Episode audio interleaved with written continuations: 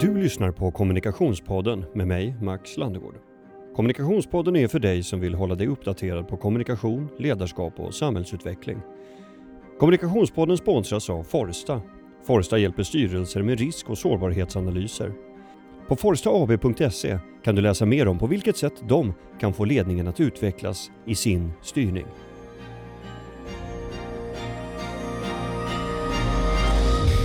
Vilken berättelse har vi i Sverige om den svenska mannen? I marknadskommunikation, medier och diskurs pågår en intensiv diskussion sedan decennier egentligen om vem mannen är, har varit och borde vara. Varför är det här så intressant? Och varför går meningarna så ofta isär? Går det överhuvudtaget att vara oense? Är det för att vi vill se gemensamma nämnare när vi egentligen alla bara är individer? Eller finns det tydliga gemensamma nämnare? Men vi är inte överens om hur vi ska tolka och använda datan. Välkommen till Kommunikationspodden Ulf Mellström, professor i genusvetenskap vid Karlstad universitet. Tackar, tackar. För jag tänkte de här frågorna kan jag inte lösa själv. Så jag behövde ha någon att prata med. Ja. Eh, varför bestämde du dig för att börja forska i genus? Ja, det är en uh, väldigt intressant fråga. Uh, men det har ju naturligtvis med... Jag växte upp med två mammor, det kan ha något med det att göra. Uh, men jag har alltid varit intresserad av liksom... Jag tror jag... Alltså en av de första minnena jag växte upp med min, alltså min mamma och min moster. Vi gick på Vallhallabadet i Göteborg. Och jag gick alltid med på uh, damernas avdelning till jag var sju år. Och då liksom... Då plötsligt så fick jag inte det längre.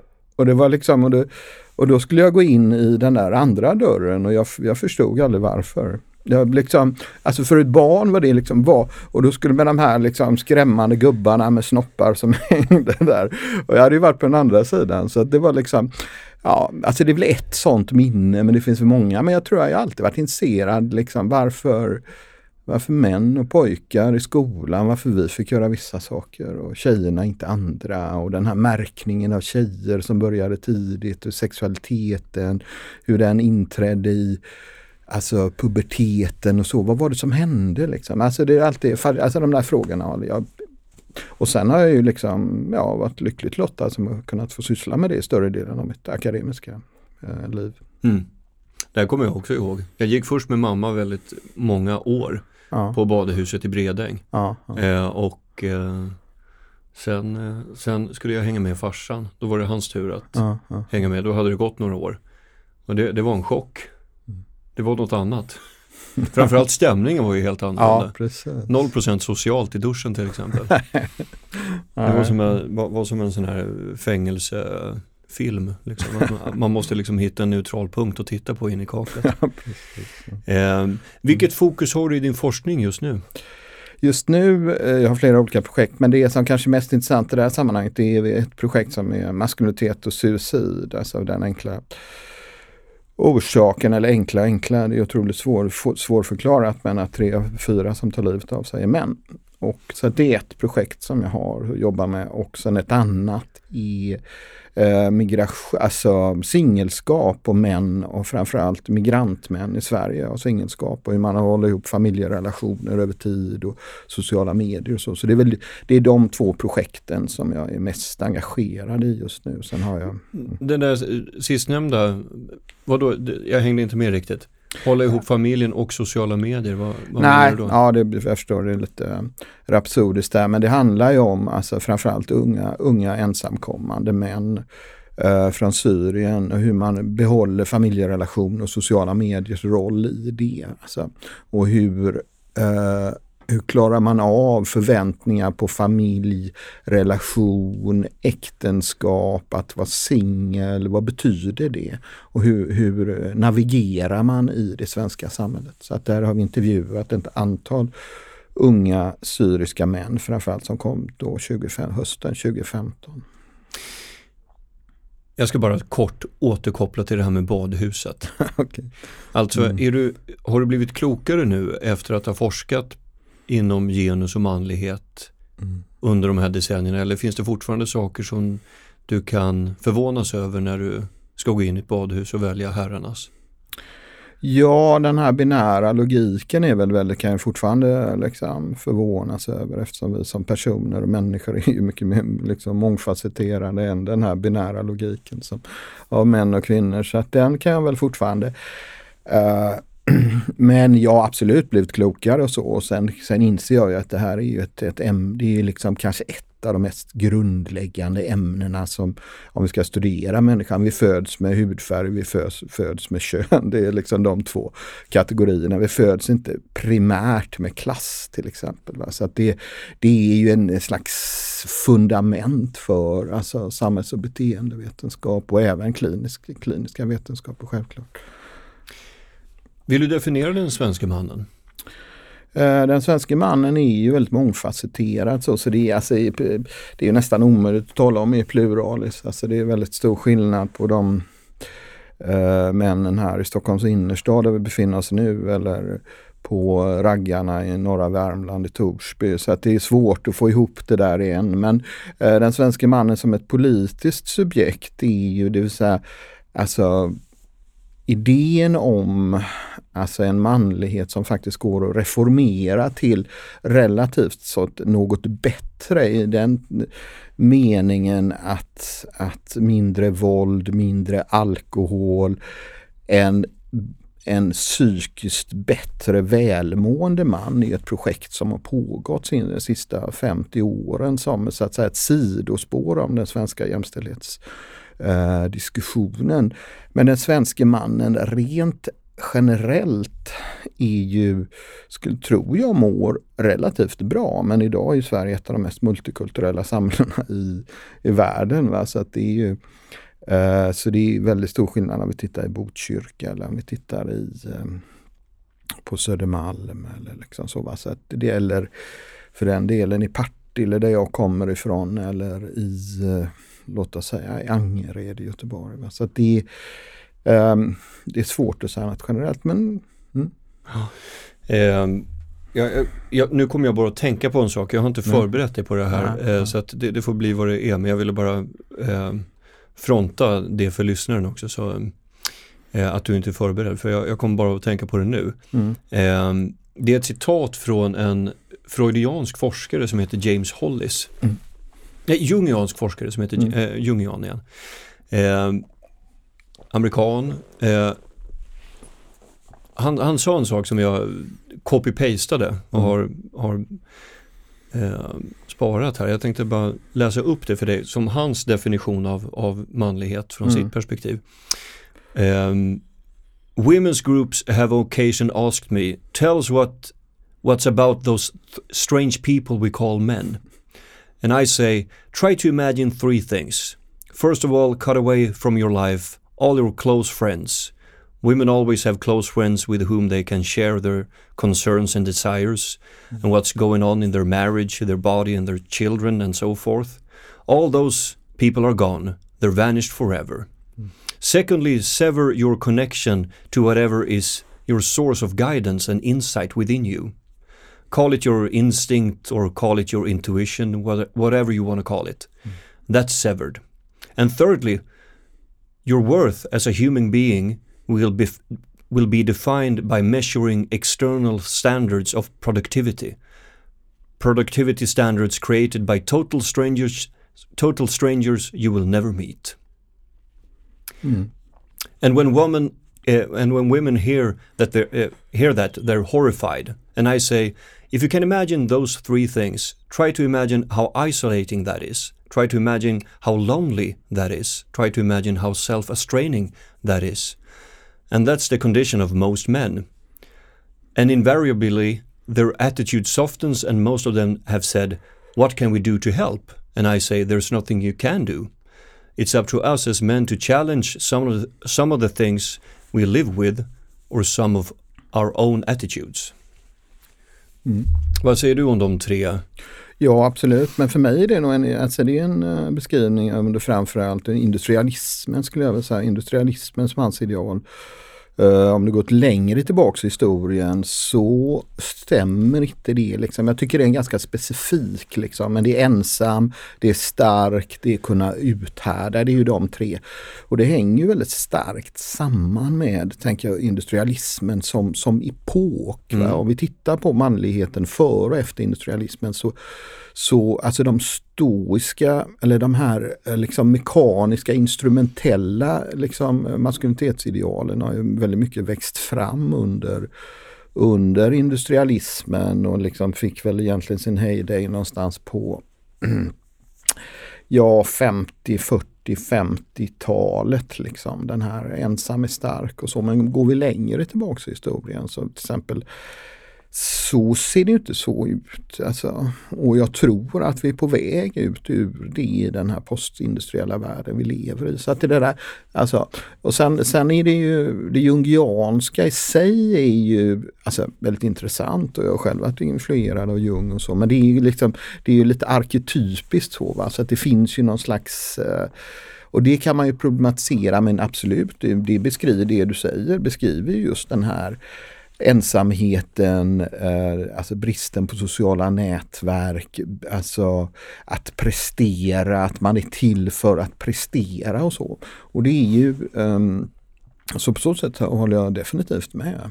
Det kanske är också en amerikanskt perspektiv som också, jag menar, mm. det finns mm. ju ganska mycket industriromantik ja. i vissa schatteringar i det mm. amerikanska samhället.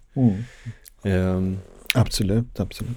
Jag tänker att det finns väl också mm. vissa, vissa grupper utav män i Sverige som också identifierar sig som en, vad kan man säga, en, en maskin. Ja, du har ju skrivit en bok om det, men, ja, precis, männen, precis. mannen och Män och deras maskiner. Just det, män och deras ja, maskiner. Ja, 99 det. kom den va?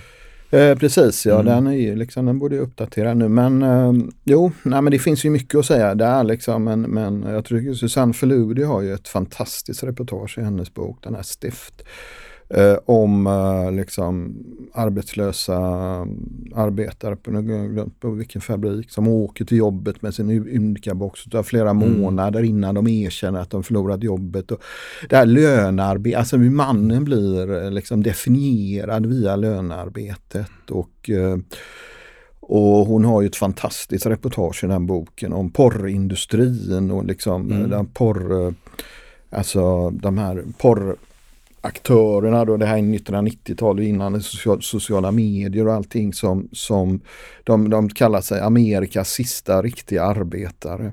Och det är, liksom, det är just det här mekaniska liksom, maskulinitetsidealet som, som, liksom, som slår tillbaka då för alltså de måste ju, porraktörerna då, de måste ju kunna prestera. Det är ju liksom, de måste ju kunna hålla ribba och de måste ju kunna mm. ejakulera i tid och liksom sådär. Så att det är, men det är beroende på det enda liksom organet man, som, som inte kan liksom aktiveras eh, så att säga mekaniskt så som händer och liksom allt annat utan som måste sinnligt retas. Och, ja, det är ett fantastiskt reportage det där mm. i den boken som, som, som just beskriver det som, som, som du, alltså det som du beskrev här. Va? Men jag tror att vi är på väg ut ur det och tittar vi på just det där med sociala nätverk så är det till exempel så att om Alltså mina, jag är 60 då men mina föräldrars generation som är nu eh, 80-90 då är ju eh, Tittade man på, det här är ju sen norska forskare som har tittat på eh, liksom intimitet och vänskap.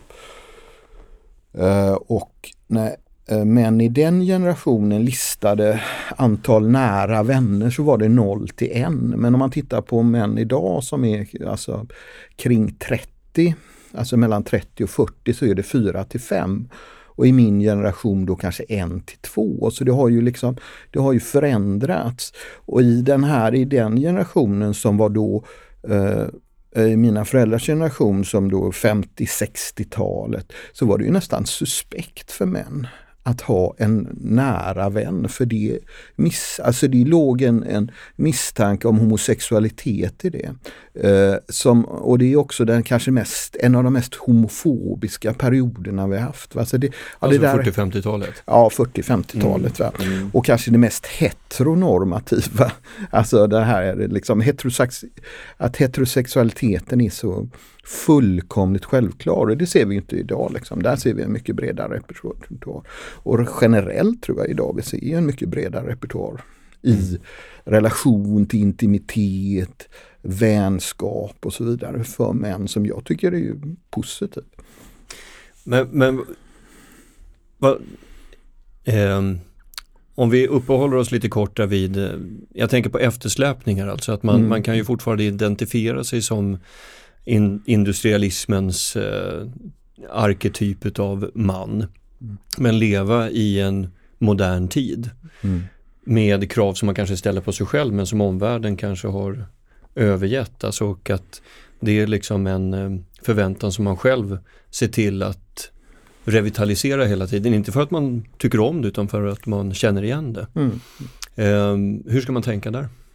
Ja, det är ju just den här eftersläpningen jag håller jag helt med om. Alltså jag har ju sysslat med det här själv i 30, drygt 30 år, men jag är ju fortfarande så här stoisk. Jag går inte till läkare när jag är sjuk.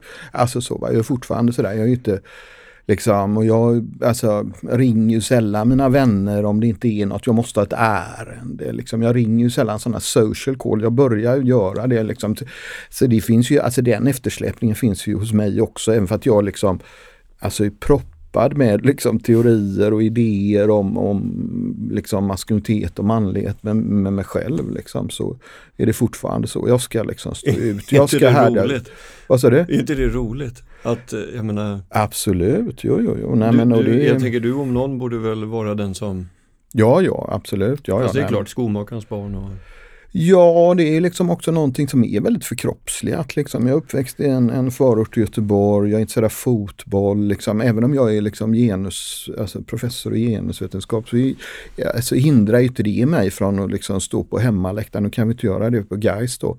Liksom, jag är fanatisk Gaisare, liksom, jag är otroligt fotbollsintresserad. Så att, men det där går ju ihop liksom i samma människa. Liksom. Så, det, så är det väl för de flesta av oss tänker jag mig. Att det är liksom um, och ja. Men finns det inte en, eh, en förväntan också från kvinnor att, att mannen ska vara just andlig ledare och själaförsörjare och har han mer, och, som du själv var inne på, har han fler än en kompis och är det något suspekt och ska han iväg och mm. liksom ja, ja. hångla eller vad det nu kan vara. jo, det finns ju. Alltså, det är, Uh, om vi tittar på, om vi säger liksom patriarkatet då, va? det menar jag nu som en sociologisk uh, liksom betraktelse eller liksom observation. Då, att vi lever i ett samhälle uh, i, i ett hög grad, inte minst globalt, i ett patriarkalt samhälle. Och sen kan man ha olika åsikter, olika ideologiska åsikter om det, men det är rätt enkelt att visa med löneskillnader och så. Sen rör vi oss mot att liksom ifrågasätta det patriarkatet. Uh, men, eh, förlåt nu gick jag in på det här patriarkat. Uh, Nej, men jag, jag, mm. jag, frågade om Finns det inte en förväntan hos kvinnor också? Absolut. Jo, att, var, att män ska mm. bete sig på ett visst sätt. Och jo, jo. att man i ena vågskålen, visst du ska vara modern men ja, samtidigt ja. vill jag att du ska vara den här absolut, familjeförsörjaren ja, och, och liksom att det alltid ska finnas en trygg bas där. Den dubbelheten finns absolut hos kvinnligheten generellt och hos många kvinnor absolut. Så att det är inget liksom, alltså upprätthållandet av dem och där finns ju också en, en form av, vi pratar om eftersläpning, jag tycker det var en bra liksom, definition som du sa. Liksom så finns ju den lika mycket hos kvinnor, absolut. Va? Det, är liksom, det finns ju fortfarande eh, en fascination för den starka, den eh, liksom, nej men den här erövraren. Va? Och det är ju liksom, och det är väl, jag tycker det är intressant, alltså ur, ur ett liksom genusvetenskapligt eh, perspektiv utan att lägga liksom alltså ideologiska eh, synpunkter på det så tycker jag det är intressant. Det är ju det som är intressant med genus, att den här komplexiteten som, som vi alla bär i oss och som vi spelar ut på olika sätt i vår vardag och även och varför skulle det inte vara så liksom? Kan man ju fråga sig. Mm. Det är liksom, jag tycker på ett sätt en självklarhet, men det är ju det som drar mig till det. Drar mig. Nu, liksom, det är därför jag tycker det här ämnet är roligt. Jo, men som, Precis som eh, det kan vara tillämpligt på många andra områden tänker jag, inte bara på, på könsfrågan och hur vi betraktar oss själva som kvinnor och män. Att eh, eh, ja vad ska man ta, det är bara att ta en ur högen. Till exempel att man, man tycker det är väldigt viktigt med att man ska sopsortera och mm. eh, man likar Greta Thunberg på Instagram men sen så mm. kör man en, en dieselbil och älskar entrecote med hem, hemslungad bea till. och kommer inte mm. överge det nej, nej, ändå. Så att mm. just den här dubbel... jag tänker hur, hur man som man ska förhålla sig till det. Att man, man vill vara modern men så märker man att de i vardagen, de praktiska, när det sen trattar ner vad det är som faktiskt förväntas av en är egentligen en, en mer traditionell och äldre Ja, arketyp. det är nog, alltså det, det är inte riktigt, det kan jag inte riktigt hålla med om. För jag tror många kvinnor är ju alltså intresserade, alltså schyssta män. Liksom så, va? Alltså mm. det, och det innebär ju att, att, att vara liksom en schysst person och människa liksom i, i interaktionen. Och sen blir man attraherad av olika saker och här finns helt klart en attraktion till den, liksom, den stoiska mansidealen och, de så, så, och liksom tapperhet och hjältemod och så. Va? Men, men där eh, men jag skulle, om du talar med liksom kvinnor, vad de finner attraktivt, så är det ju att, att liksom hitta en partner du kan kommunicera, du kan vara jämlik, där du kan utbyta idéer. Och det behöver ju inte relativt sett devalvera manligheten i sig utan det är väl snarare så att många män mår bättre och det ser vi också att många alltså, män mår ju bra i jämställda förhållanden. Alltså, i eh, och de eh, generellt så mår ju också män bättre i parrelationer än vad kvinnor gör.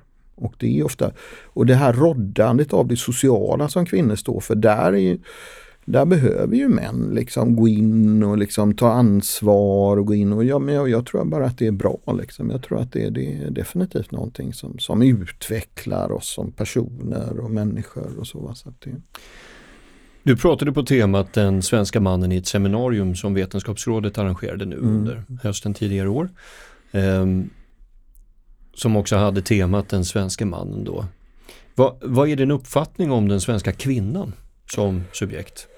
Eh, det är också väldigt mångfacetterat men alltså Sverige är ju på många sätt exceptionellt. Eh, alltså det ser vi också när World Value Survey och vi är otroligt individualistiska samtidigt som vi är väldigt kollektivistiska och det gäller ju svenska kvinnor i hög grad också. Och alltså det, eh, den svenska kvinnan är, och då kan man ju dels ta, jag kan ta personliga betraktelser, mina döttrar till alltså liksom den svenska feministiska rörelsen till, eh, men det finns ju en väldigt stark feministisk grund i Sverige, en så medvetenhet som, som jag tror eh, alltså definierar mycket av vad den svenska kvinnan är i relation till kanske många andra delar av världen om vi tittar globalt. Att här har faktiskt feminismen som, som någon slags ba, eller värdegrundsprojekt faktiskt landat i att liksom eh, kvinnor idag på ett helt annat sätt än vad min ensamstående mamma till exempel som inte ens fick en lägenhet för att hon var ensamstående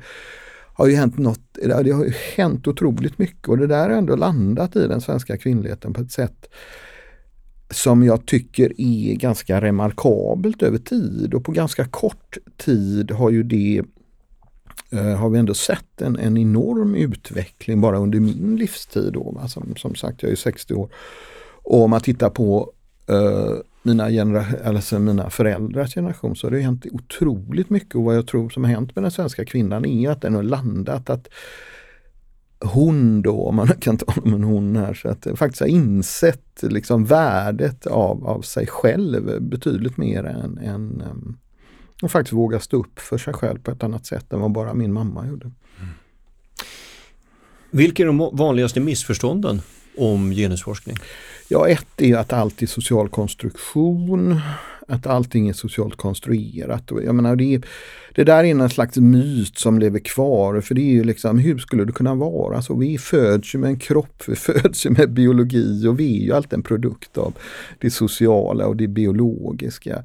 Uh, och sen, ja, men det är ju inte du, bara... Du menar att missförståndet ofta är att genusforskning bara utgår ifrån? Att vi är Ja, att allting är socialt Ja. konstruerat Mm. och det där och det, så är det ju naturligtvis inte. Och det finns ju få vetenskapsgrenar som faktiskt sysslat så mycket med kroppen som, som, som uh, genusforskningen. Men sen finns det ju en lång eh, tradition av biologisk determinism som, man, som genusforskningen måste ha arbetat emot. Det vill säga att kroppen är vårt öde. Eh, Så det är väl en, en att sen att allting är ideologiskt och att det är bara liksom elitistiskt och att det är bara liksom vänstermänniskor. Så är det ju inte. Alltså det är väldigt många. Jag har vänner som är professorer som alltså eh, som ja, de rör sig alltså politiskt på alltså både, eh, nej men alltså över ett brett spektrum. Men sen är det naturligtvis så att, att vetenskapsgrenar som sysslar med sociala rättvisefrågor och så, de är ju ofta mer vänster. Och kommer det på Handelshögskolan, de som sysslar med ekonomi, så är det ju mer liksom höger. Så det, är inte, det avspeglar ju någonting men, men just den här, ehm, ja det är väl de två största skulle jag tro. Jag, jag har följt jämställdhetsdebatten i Sverige under strax över 20 år. Inte utifrån något forskningsperspektiv utan bara som Mm. medborgare och Ja, mediekonsument. Ett narrativ eller verklighetsbild som jag tycker återvänder i olika vågor är frågan om likhet och olikhet mellan könen. Där det finns en grupp inom debatten som jag ofta tycker har två kluvna tankar som de försöker limma ihop med retorik. Eh, och det är att A. Det finns ingen skillnad mellan män och kvinnor.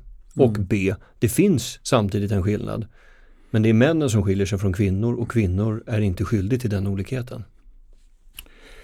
Ja, alltså, den här lik, li, alltså vi är fullkomligt besatta av den här idén om likhet och olikhet. Jag tycker väl inte att den är liksom så intressant egentligen. För jag tycker liksom variationerna inom gruppen män respektive gruppen kvinnor är så pass stora och de är mycket större än liksom, eh, variationerna mellan män och kvinnor. Men vi är, liksom, vi är så in, liksom fokuserade på det här kanske 20-procentiga utrymmet av olikhet mellan män och Mm. kvinnor.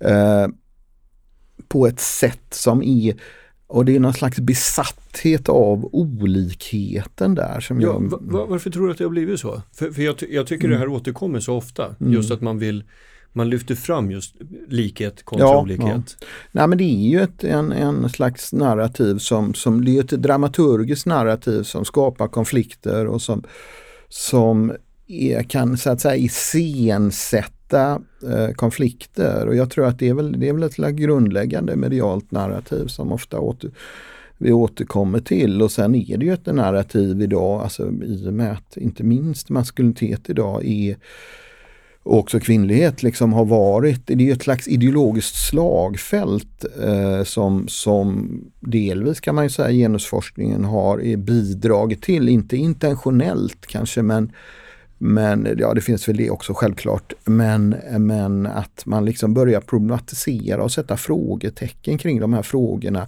Och alla har ju en åsikt. Jag menar om jag hade varit professor i hållfasthetslära och hade byggt den här guldbron här mellan liksom Gamla stan och Södermalm. Tror jag att folk hade ifrågasatt mina beräkningar. Men jag kan ju fortfarande efter 30 år skrivit ett antal böcker och så vidare liksom kan ju folk, folk fortfarande säga till mig, ja men du har inte fattat det här för min dotter är sån här eller min fru är på det här viset. Va? Så det finns en, och det gör ju både liksom attraktivt och uh, lite problematiskt men det är ju någonting som liksom Alltså det, grund, det rör ju vår grundläggande existens och alla har en åsikt och alla så att säga vet hur det är utifrån personliga vittnesbörd. Och det där, ja, det är både en blessing och en slags... Ja, det är väl som eh, Charles Bukowski skrev någon gång att eh, människor oroar sig mindre för om ett tredje världskrig ska bryta ut än för att eh, om skosnören kommer hålla när de ska springa till bussen. Ja, är det lite samma sak? Att man, Ja, det ligger så otroligt nära så att man kan inte tillåta någon annan att ha en annan åsikt. Nej, och det berör ju oss också, liksom organisationen av liksom hur vi lever våra liv. Och det är också väldigt primärt, sexualitet. Jag, alltså jag brukar tala om genusvetenskap, det är ju alltså en väldigt enkel definition av genusvetenskap är ju Eh, en vetenskapsgren som studerar kön och sexualitet i tid och rum. Och när vi pratar om tid då, då kan vi ju säga att ehm, om du säger att ja, en, en man är, en typisk man är stor, stark och maskulin. Det är liksom så, det, det vet vi ju alla. Och då kan jag säga, ja men historiskt, det franska hovet på slutet av 1700-talet där man bar peruk och pudrade sig och läste kärlekspoem som en slags maskulinitet som var högt stående. Uh, hur har det att göra med det? Eller um, i rummet kan du säga då antropologiskt om du säger att rosa är en, ja det, vi går ner på H&M här och tittar på, eh, ja men det ser vi att, att det är en, det är en men åk till Indien då, där är rosa en manlig färg. Mm. Så att ja, de här variationerna i tid och rum. Och det är ju det som genusvetenskap är, studera det just med uttryck på kön och sexualitet. Och vill jag minnas när jag gick på gymnasiet tidigt 2000-tal. Mm. Då, då var just rosa en jättemodefärg. Ja. Så i alla bilder jag ser från, från den tiden, jag har bara rosa på mig. Så att mm. Eh, jag vet inte vad det berättar om någonting men I grupper på Facebook har jag sett många håna genusforskning. Mm. Eh, om jag skulle försöka summera en generell uppfattning som finns hos belackarna det är att frågan drivs av en liten grupp välbeställda kvinnor på Södermalm som har höga löner, jämställda relationer och inte är föremål för några av de här kränkningarna som de menar att kvinnor utsätts för. Är rörelsen som driver frågan om genus för elitistisk? Ja, jag vet inte. Alltså elitist, ja, det är klart att det finns en, alltså, vi har, så har det väl alltid varit med det svenska, eller alla alltså, reformistiska projekt den sociala ingenjörskonstens namn så utgår de ifrån en ganska välbeställd medelklass och så sipprar det ner i liksom så det finns väl en viss sanning i det, men det gäller ju inte bara genusforskningen liksom, utan det ser du också ekonomiska vetenskaper och så vidare. Det, mm. det, är klart att det, det klustras ju, alltså folk klustras ju på olika platser i, i också bostadsmässigt och klassmässigt och så. Men, men eh, jag skulle nog säga att den där, jag jobbar ju i Värmland och bor i Stockholm och eh, jag skulle nog säga att det finns ett otroligt starkt engagemang också i, i, en, en, liksom i Värmland kring de här frågorna på arbetsplatser. Eller som, som ja, genusforskning, låt oss säga det är ett projekt som jag sysslar med, maskulinitet och suicid och, i Värmland där vi eh, liksom där det är en självklarhet att vi kan diskutera till exempel manlighet i genusvetenskapliga termer eh, med då anhöriga till exempel till, till sådana som eh, vars söner eh, eller papper har, har tagit sitt liv. Och det är, att där diskutera det, och det är inte alls elitistiskt på det viset. Men det är klart att väldigt många bor ju på Södermalm, så är det ju det, definitivt. Liksom. Mm. Det är, men det är, det är en väldigt mångfacetterad, jag skulle nog säga att det att uh, Alltså genusforskning är inte så kontroversiell om du kommer ut i landet och diskuterar att kvinnor ska ha lika lön. liksom de här liksom, det är inte mm. liksom, det är en ganska självklarhet. Så jag, jag finner inte den laddningen i, om vi låter säga ta Värmland, liksom. jag finner inte den laddningen riktigt i, i det, det här vardagsfrågorna. Vi har jobbat med ett projekt nu som handlar om uh, uh, ja, genus eller mångfaldsfrågor i små och medelstora företag i Värmland. Och, det är, och där till exempel på någonting som heter LBC Värmland, lastbilscentralen Värmland, så är det en självklarhet. På grund av att man saknar typ lastbilsbranschen idag saknar 5000 chaufförer de nästa åren. Och vad tittar man? Vad, vad är problemet? Ser man, det har man ju identifierat själv. Då.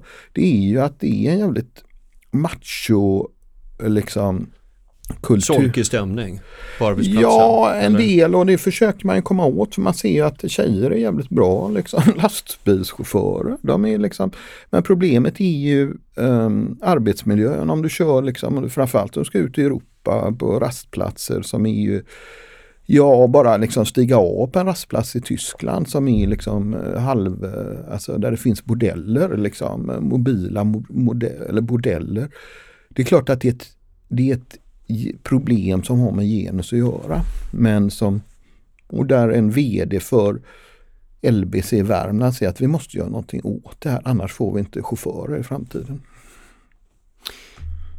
Skil, nu pratade vi Stockholm, Värmland. Skiljer mm. sig Sverige från våra andra grannländer när det kommer till maskulinitet och manlighets ja, ideal? det tror jag. Det, eller absolut. Och Sverige skiljer sig. Sverige är ju alltså exceptionellt mer, alltså vi, att vara svensk har ju så länge varit att vara modern. Det är att vara liksom progressiv. Det är ju en del av svenskheten, det här sociala ingenjörskonstprojektet på egentligen alla områden och jag är ju som, som uppväxt i det, jag, jag, jag är, det är någonting som liksom är en del av mig. Det här att moderniteten och kunna liksom förändra på liksom eh, livsformer och kunna eh, på gott och ont då.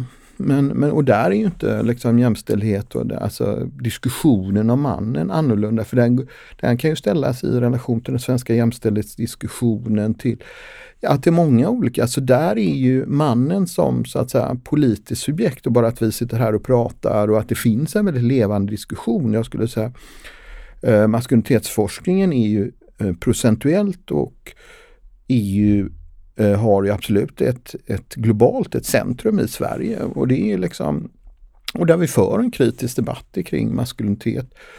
Men återigen som är både för, alltså det är inte att bara kritisera mannen utan det är för, det är föra ett samtal för, till exempel som vi gör i det här konkreta forskningsprojektet om, om suicidalitet, att, att män behöver må bättre så de inte ska ta livet av sig. Mm. Det, är väldigt, det är väldigt konkret. Jag återkommer gärna till just det här suicidfrågan ja, för ja. Den, den engagerar mycket. Mm. Eh, men först har jag ett par andra frågor. Alltså, hur skulle du säga att berättelsen om den svenska mannen ser ut just idag i Sverige? Det är ju lite det som jag tog upp i, i um i där när jag var på Vetenskapsrådet och för något tag sedan. Jag pratade om det som en ontologisk osäkerhet. Det är någon slags limbo, det är många som söker, det finns ett tomrum, det finns ett gap som behöver fyllas med mening för väldigt många. Och det eh, har dels att göra med den snabba förändringen av arbetslivet ute på, alltså i många orter, om vi tar Värmland till exempel, många bruksorter orter som har deindustrialiserats på en generation och där många unga män inte alls har den självklarheten som som kanske deras föräldrar hade. Eller det är liksom att man kunde leva ett värdigt liv på en, en bruksort som till exempel Munkfors där man kunde jobba på bruket, man har sin familj med sin släkt. Alltså leva ett fullvärdigt liv med arbete, familj och som ger värdighet. Och för det är det som har gett värdighet historiskt eller under industrialismen för mannen, det är ju lönearbetet. Mm. Så det är ju ett eh, narrativ och sen har vi ju då här i Stockholm, framförallt Stockholms innerstad, så liksom det är otroligt, alltså det är någon slags experimentarena för olika former av queera olika... En testbädd. en testbädd mm. liksom för, för um, olika former bortanför det binära. Och det är ju en, en, ett narrativ som, uh, som och det så ser det ut i väldigt många storstäder. Om Stockholm är liksom en förtestbädd så är Berlin idag verkligen den stora testbädden mm. för för olika former av sexualitet och det har ju Berlin en lång historia av att vara men, men men Stockholm är ju definitivt en, en jag har en kollega som, som har skrivit en bok ganska nyligen som heter Emergent, New and Emergent Sexual Identity. Så han räknar ut till 62 olika identitetsmarkörer när det gäller sexualitet idag. Oj. Uh, och ja, det är intersex och det etc. Wow. etc. Så att det... Där, där, där, skulle man nog behöva ett facit i bakfickan för att hålla reda på allihopa. ja, 62 stycken.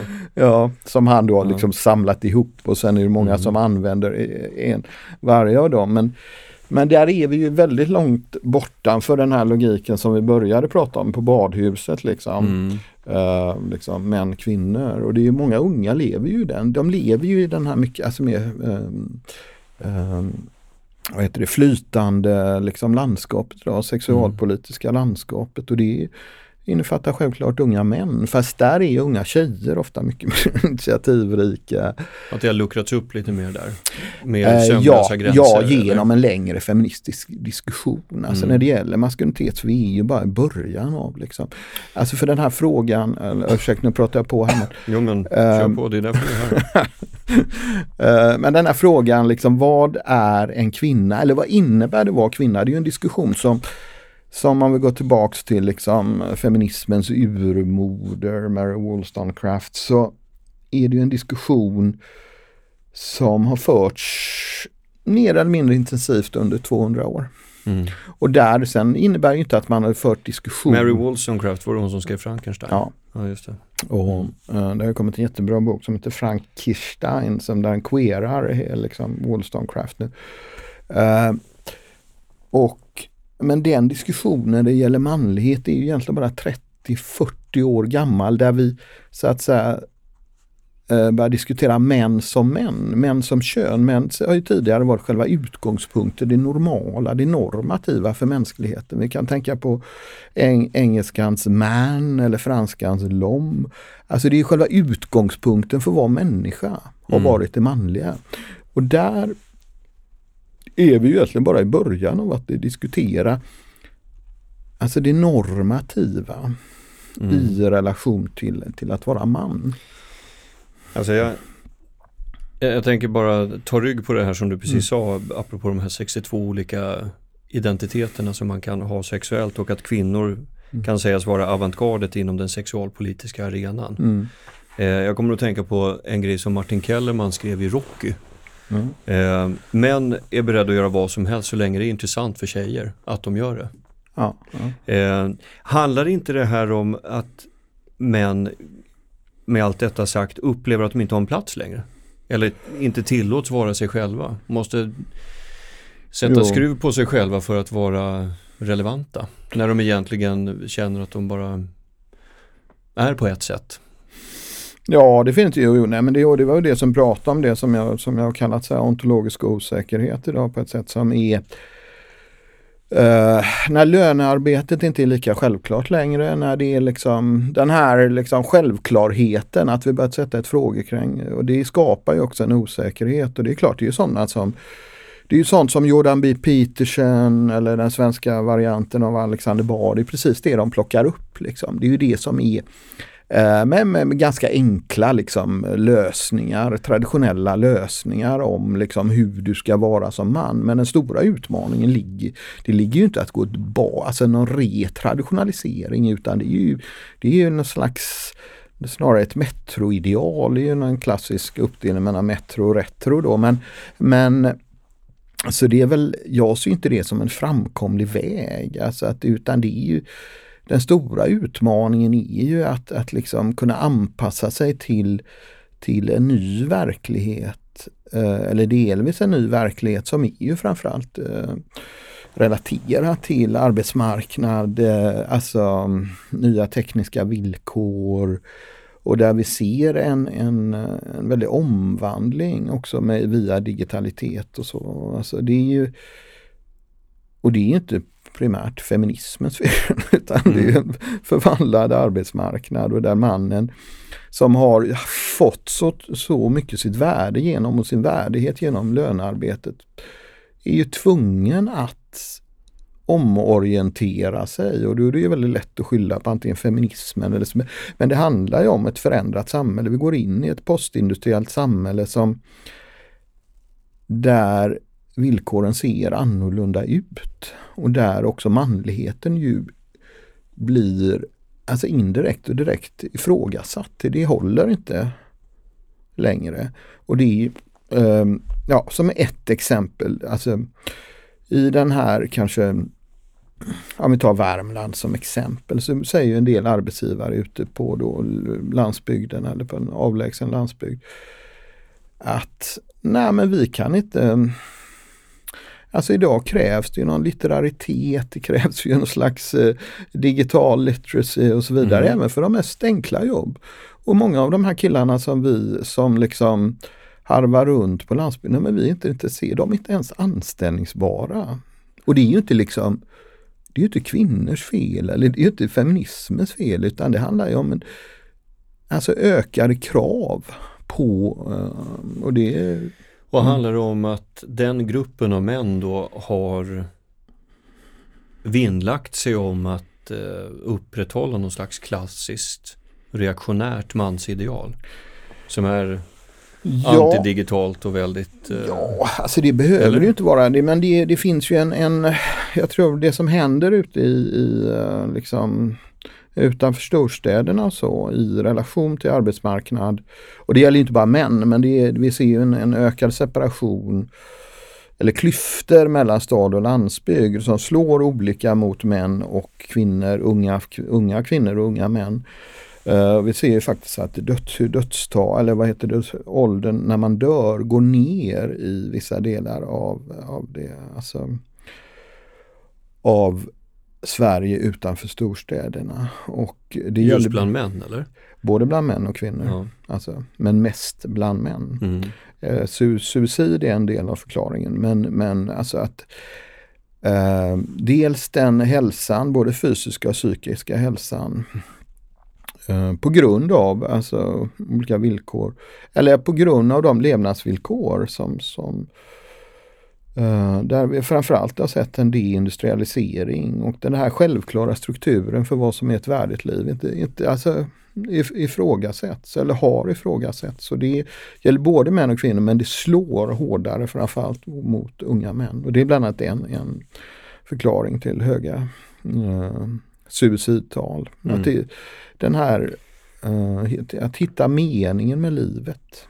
Men, men är inte unga män satta lite grann på på avbytarbänken också om man tänker just på, på landsort. Det finns inte så mycket så många projekt som fångar upp dem. Nej, nej, nej men de har ju gått under radarn det kan man säga och det är väl eh, det är sånt som då Jordan B. Peterson bland annat fångar upp.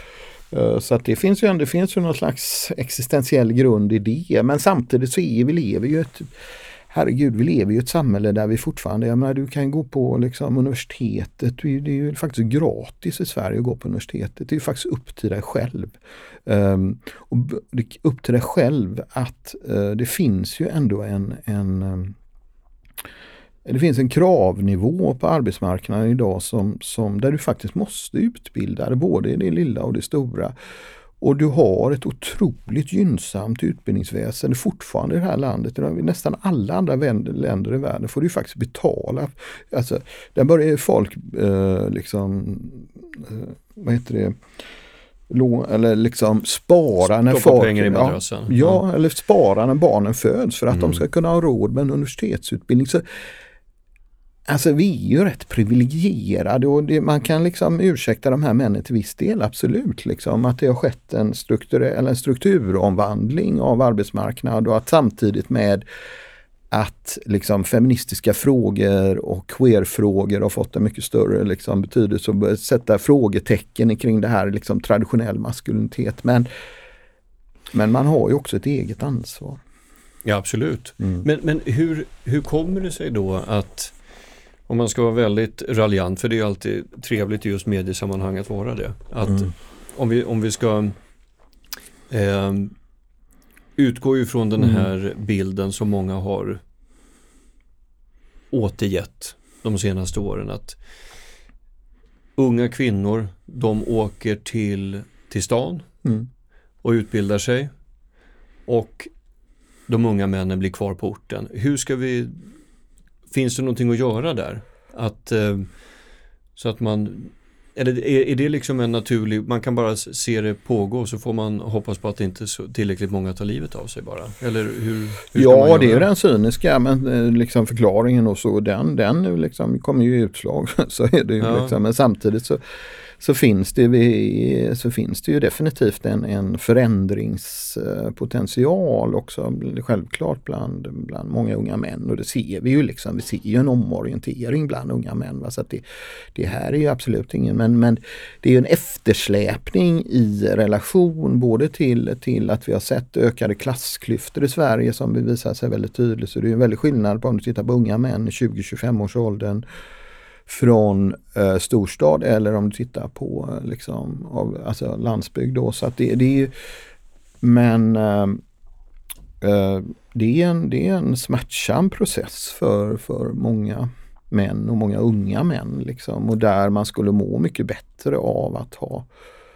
eh, enkelt, ett större, de enkla frågorna. Eh, större socialt nätverk, inte så liksom destruktiva maskulinitetsnormer liksom av liksom ensam är stark, man ska klara sig själv, man ska mm. supa mycket. Exakt, liksom. vem kan svepa en, en hela snabbast? Och så ja, det är liksom, för, liksom, det kan väl vara kul någon gång men mm. det är mm. liksom Inte varje vecka. nej men det är nej. liksom, nej men så att, ja, jag vet inte om det är något svar.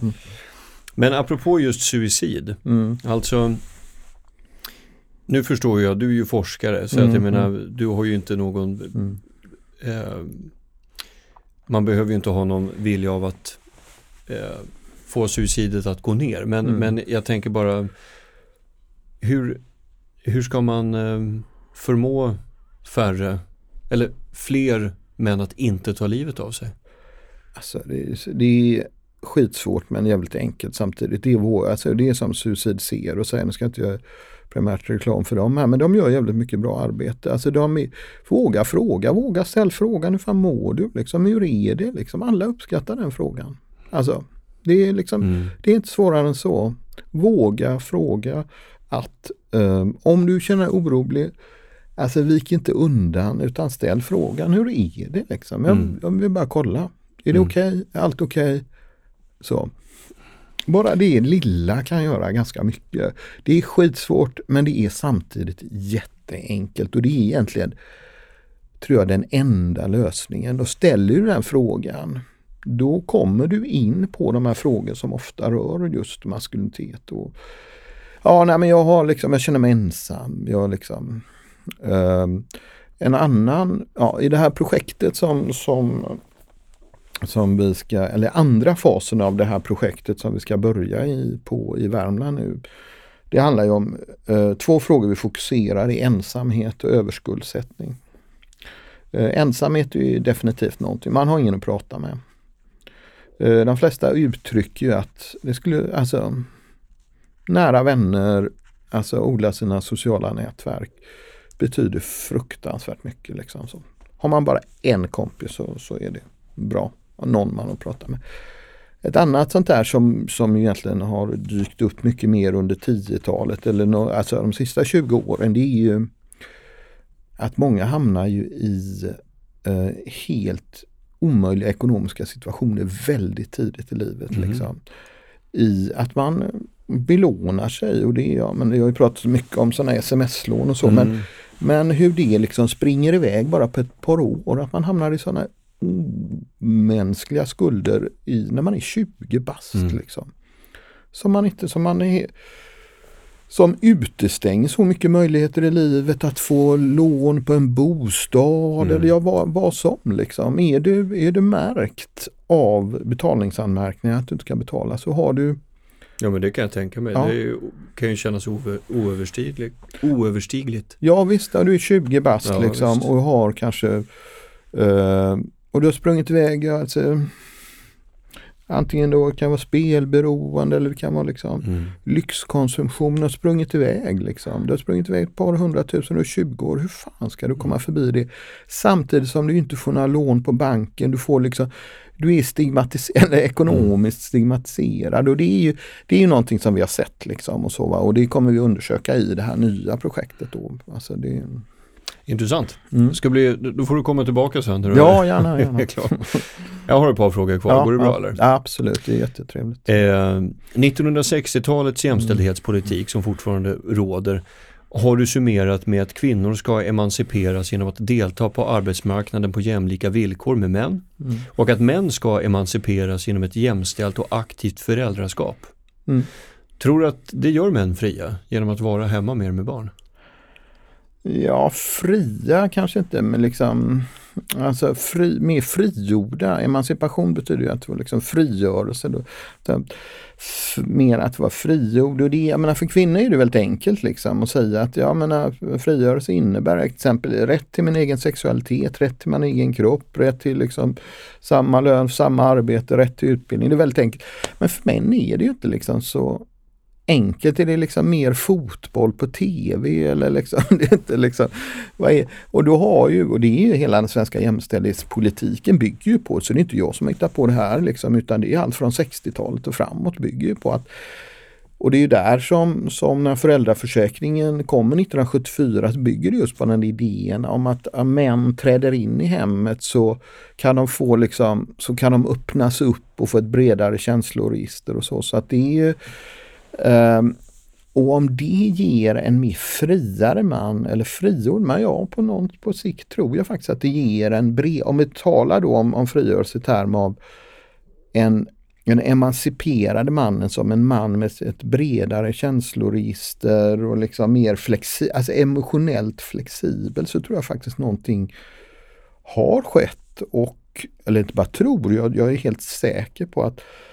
eh, det har skett eh, stora förändringar när det gäller manligheten. Om vi tittar på unga föräldrar idag så är ju det aktiva föräldraskapet och faderskapet en självklarhet på ett sätt som ja, eh, låt oss säga bara i min generation.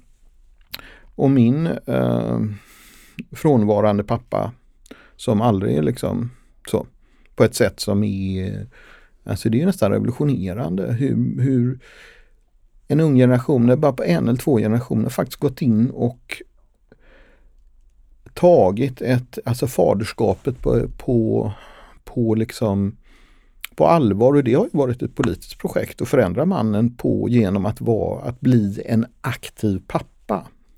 Att vara ett, ha ett aktivt faderskap och föräldraskap. Och det vittnar ju i princip, jag kan inte komma på någon man som vittnar om att det är negativt att ha en, ett nära förhållande till sina barn. Det, och, det, och där har ju den svenska jämställdhetspolitiken varit väldigt lyckad det är en succésaga nästan faktiskt.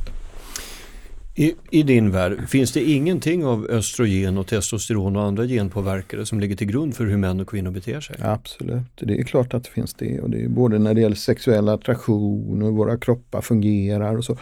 Men det där varierar ju väldigt över Kan det variera på 62 olika sätt? Så, nej, det kanske det inte kan göra utan det där är ju många Alltså det är en, när vi talar om 62 olika sätt så handlar det ju väldigt ofta om, om alltså en experimentlusta. Idag mm. finns ju liksom en moralisk arena som inte alls är lika stark som den var bara i eh, ja, bara för 20-30 år sedan. Idag finns ju en, en, det finns en möjlighet att e- experimentera och får man experimentera så gör man ju det. Det finns det, liksom det moraliska utrymmet att göra det. Sen innebär inte det att det kanske finns 62 biologiskt grundade sexuella identitet, identiteter utan det känns som att det, det har en hemvist också vid en viss tid i livet kanske. Coming Precis. of age. Eh, Precis. Så liksom. att man, man ja. ser kanske inte samma form av experimentlust hos någon som är 72 eller 47 eller Nej, då är det andra saker. Liksom, då är det ju, och det är till exempel en, en kollega till mig, Linn Sandberg, som har visat hur, alltså, när du tittar på äldre, äldre män och sexualitet så är det ju inte alls den här med liksom ejakulationen och penetrera och det där som liksom sitter i huvudet på en 20-åring. Det är ju inte alls så när man är 60-70 liksom. Utan då är det närheten, det är ömheten som Linn visar bland annat i sin avhandling då. Det är en annan morfologi va? och det så är det för kvinnor också. Va? Och så att det är ju, ja, det måste vi också tänka på när vi talar om maskulinitet, att det är väldigt liksom olika, alltså kåtslagen är ju inte lika påfallande i 60-årsåldern som i 20-årsåldern. Nej, så kan det säkert vara. Ja. Vilka, vilka i naturen oåterkalleliga krav finns som ställs då på hur män och kvinnor ska vara? Eller tycker du att alla kort ligger på bordet redo att kastas om? Alltså, det är väl, alltså det är ju ganska moderskapet är liksom kvinnor föder barn, män kan inte föda barn. Det är liksom en, en självklarhet men det formar ju väldigt mycket av liksom hur vi lever våra liv, liksom, hur vi förökar oss och så. Det är klart att det, det är väldigt olika. Ja, alltså jag menar, någonting hormonellt måste jag ha kickat in i mig också eftersom mm. eh, efter att jag har blivit pappa så mm ser ju jag inte bara på mina utan också andras barn på ett helt annat ja, sätt. Ja, så det är ju något som kickar in. Ja, ja, liksom. ja, ja. Det måste ju, jag, jag, jag kan ju inte tänka mig att det är något annat än att det är hormonellt. Att man, att man ser, man hör ett barn skrika ja, på andra sidan torget och då mm. Du vet man bara blir mer vaken och bara okej, okay, nu måste nej, jag nej. göra något. Ja, ja. Nej, nej, men det är väl egentligen där det är det intressanta och det här tycker jag finns ju en hel del intressant forskning. Jag har en kollega som heter Gillian Einstein som är ju neuro, neuropsykiater. Uh, som är en otroligt duktig. Hon visar till exempel när man, man uh, man har då tagit bort livmodern, eller gjort sådana operationer, kvinnor tagit bort livmodern, hur det faktiskt förändrar deras också eh, relation till barn och så vidare. Så det är klart, det är hela tiden ett samspel och precis det du säger. Alltså vi föds ju hela tiden i det här samspelet mellan kropp och kultur. Mm. Alltså föds ju, det är i varenda sekund och det är exemplet som du säger här Max är ju liksom jätteintressant liksom i, i att vår för vi tänker ofta vår biologi som oföränderlig, det är den ju inte, utan den är i hög grad föränderlig också. Så att säga emotionellt föränderlig, vad vi känner i olika delar av livet när vi blir föräldrar och så. Så att det handlar inte bara om kvinnor, det handlar också om män och det är en det är en, en slags eh, kontinuerlig process va? och jag tycker det sker jättemycket spännande där också när det gäller genusforskning. Och där Gillian Einstein då som är ju eh, Förutom att hon faktiskt är direkt nedstigande led, släkt med Albert så, och antagligen andra Einstein som någonsin har jobbat på ett svenskt universitet då, i genusforskning av detta utskällda mm. ämne. Mm. Så, så, för där borde man verkligen få vetenskaplig cred. Då, eller hon. Men just hon studerar just det där som då och där man liksom inte ställer upp de här fördomsfulla idéerna om liksom gener som bara social konstruktion utan just ser på kroppens interaktion med, med det sociala, hur det också förändrar det kroppsliga över tid och hur våra kropp...